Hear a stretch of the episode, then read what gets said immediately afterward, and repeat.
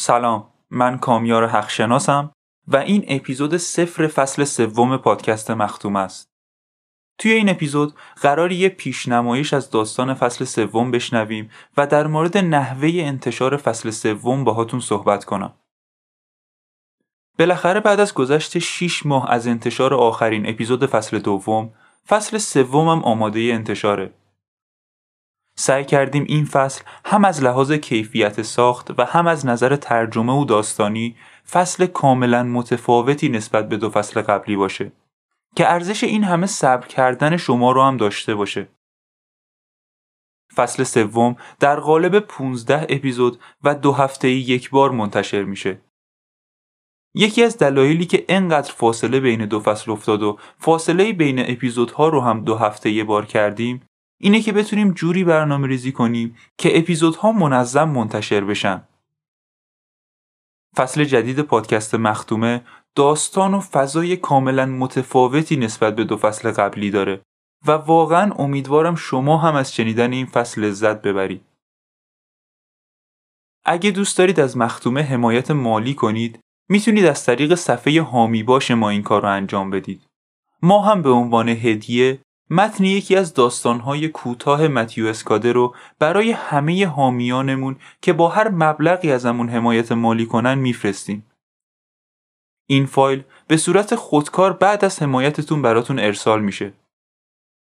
امیدوارم این داستان قبل از انتشار اپیزود اول فصل سوم که پنج شنبه چهار آذر ماه ساعت ده شب منتشر میشه بتونی یکم این تأخیری که به وجود اومد و جبران کنه.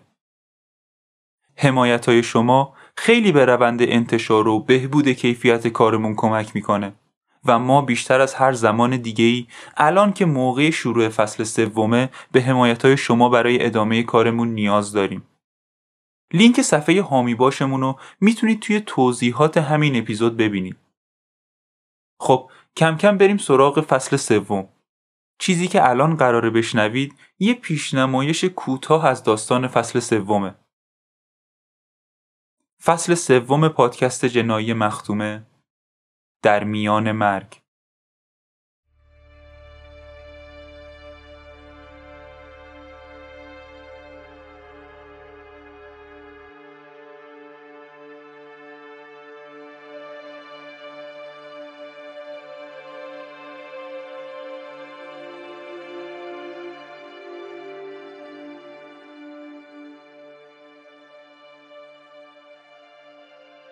جری برادفیلد فکر می‌کنه پلیس خوبیه ولی الان به اخخازی متهم شده و همه دوستانش توی اداره پلیس نیویورک به خاطر اینکه اون توی دادگاهی که راجب فساد پلیسا بود بر علیهشون شهادت داده بهش پشت کردن توی یه مدت زمان خیلی کوتاه تعداد زیادی دشمن پیدا کرده و وقتی یک فاحشه مرده توی آپارتمانش پیدا میشه مشکلاتش بیشتر هم میشن. برادفیلد فریاد می‌زنه که این یه تله بوده ولی هیچ کس باورش نمی‌کنه.